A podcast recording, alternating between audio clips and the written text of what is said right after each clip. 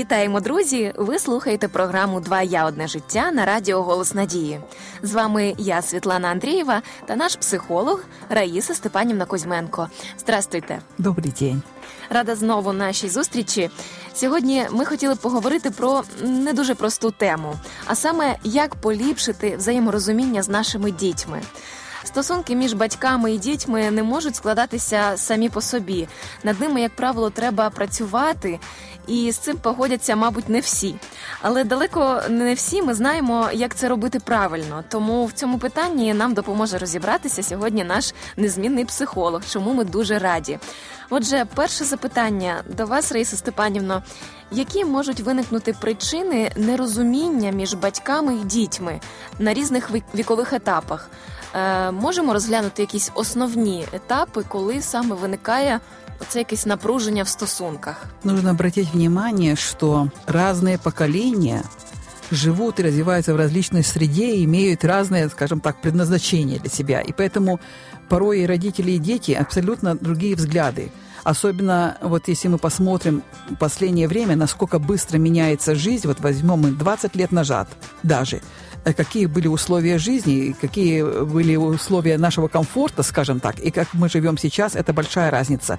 И поэтому э, часто, если мы смотрим старыми взглядами, особенно э, это такая тенденция, которая всегда есть, всегда кажется, что молодежь живет не так, допустим, как думают пожилые люди, вот в наши времена то было то-то и то-то. Но mm-hmm. когда они были молодыми, кто-то тоже думал, о, в наши времена было так-то и так-то, да, то есть это как бы извечное противоречие э, поколений. А, но, с другой стороны, нам нужно понимать, что каждый ребенок, который рождается на Земле, это отдельная индивидуальность.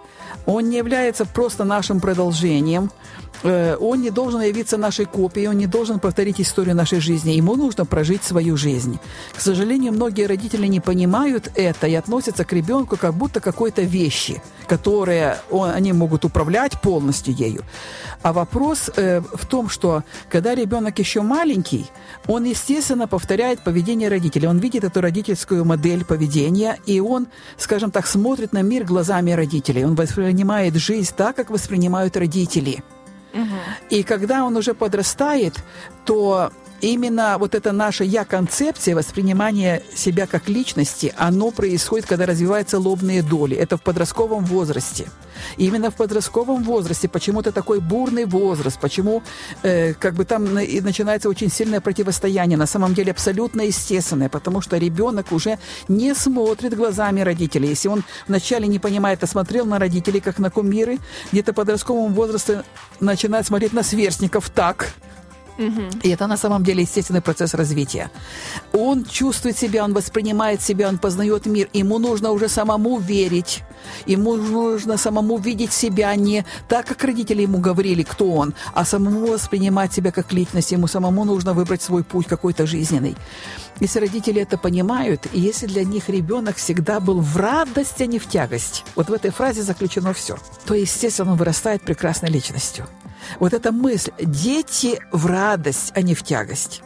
Если мы только так думаем, то даже вот естественное поведение люд, э, детей, э, которое требует от нас какого-то внимания, какой-то поддержки, какого-то, допустим, определенных усилий, оно будет нам тоже в радость. А если мы думаем, что ребенок в тягость, потому что из-за него я не могу пойти туда-то, не могу повеселиться с друзьями, не могу выспаться как хочу, не могу там деньги потратить как хочу, и ребенок в тягость, он это чувствует.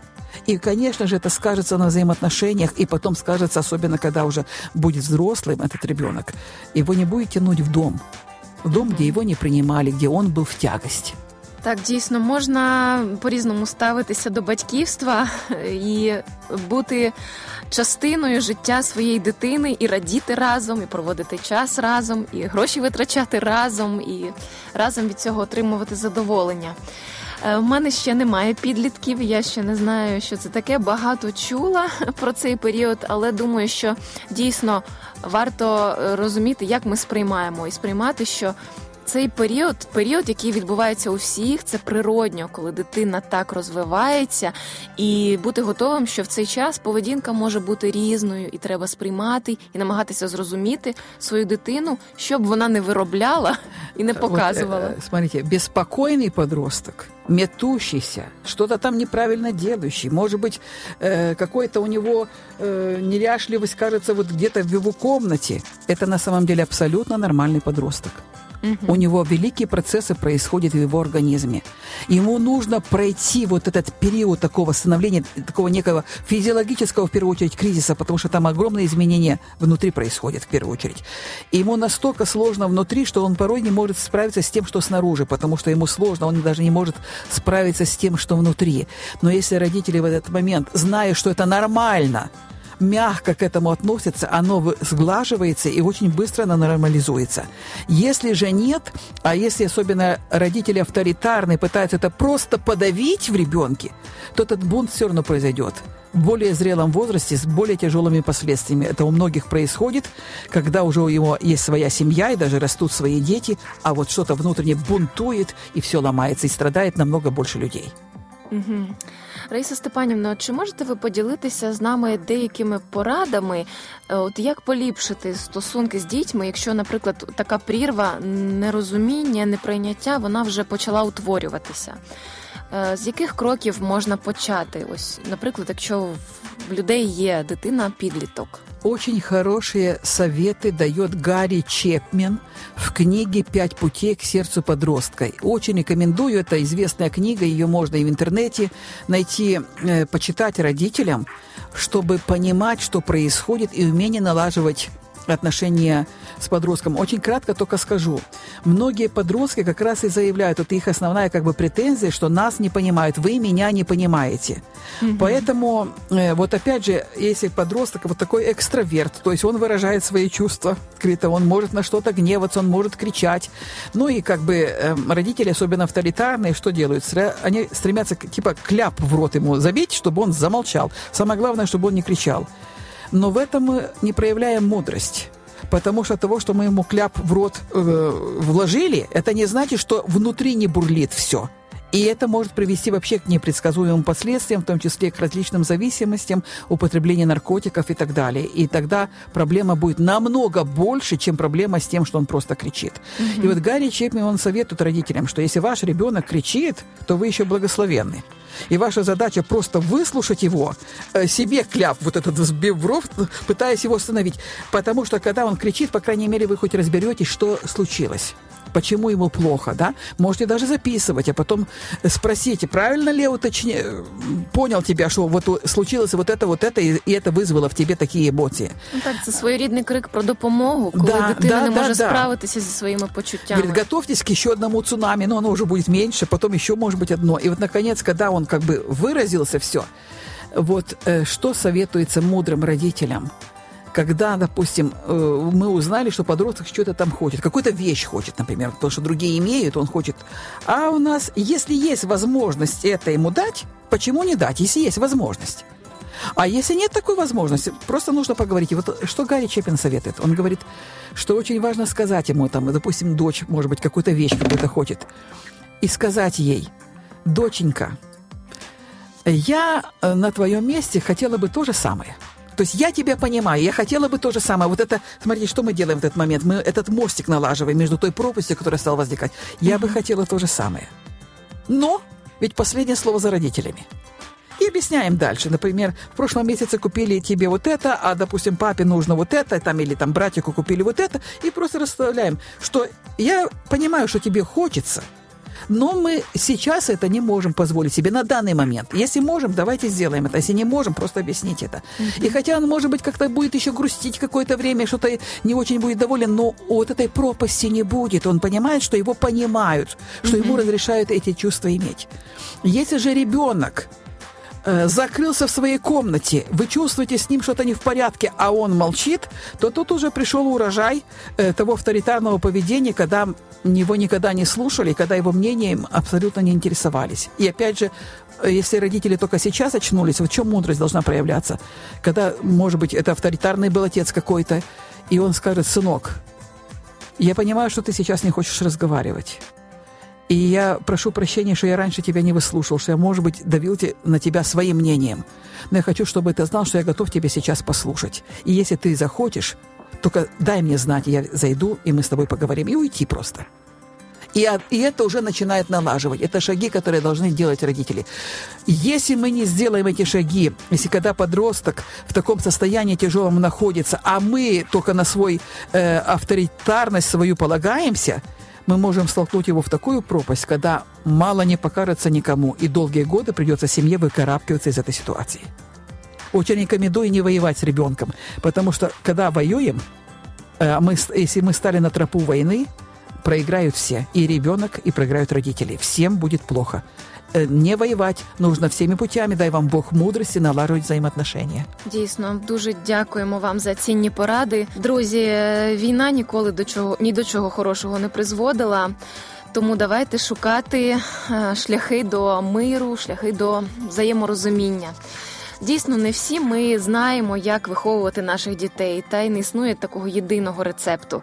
Але одне можна сказати точно: будь-яка методика, змішана з терпінням і батьківською любов'ю, прийняттям, дасть позитивний результат. У Біблії є багато віршів, які говорять нам про те, як варто ставитися до дітей та як їх виховувати. Також є й поради для самих дітей. Діти, будьте слухняні в усьому батькам, бо це Господові приємне. Колосянам 3.20. Дуже дякуємо, що були з нами, і дякуємо вам, Раїса Степанівно, за дуже цінні поради. Друзі, якщо ви хочете ще раз прослухати наші програми, ви можете зробити це на сайті radio.hope.ua. А якщо у вас є запитання або побажання щодо нових тем для програм, напишіть нам, будь ласка, на пошту 2я собакаhope.ua, два цифрою YA латинською. І ми висвітлимо всі теми в наступних наших випусках. Дякуємо вам за увагу. До нових зустрічей.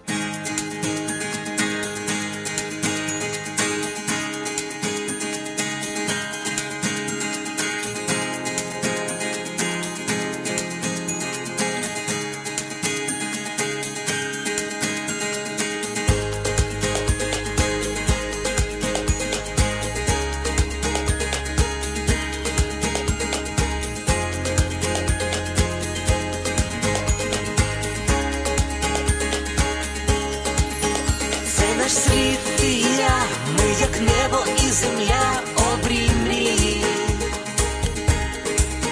всі світанки і вечори, залюбки собі бери душу грій, і моя це і твоя щастя й болі течія між долин. Чи ми різні, а вже ж так.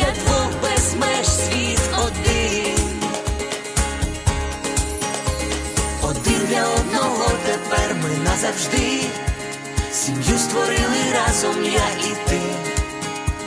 Кохати це різноманіття почуття і диво відкриття, твоє одне життя,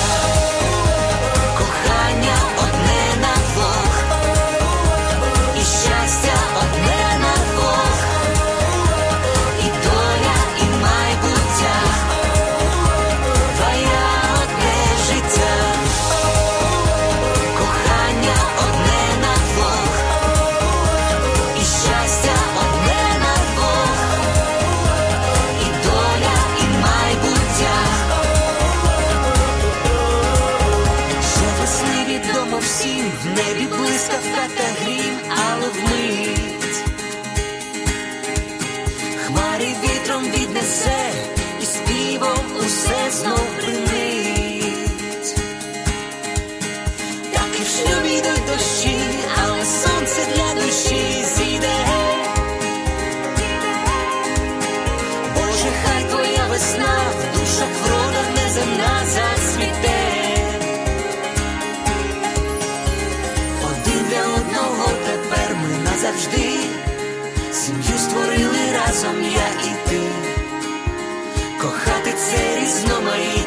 почуття і диво відкриття. Твоє одне життя.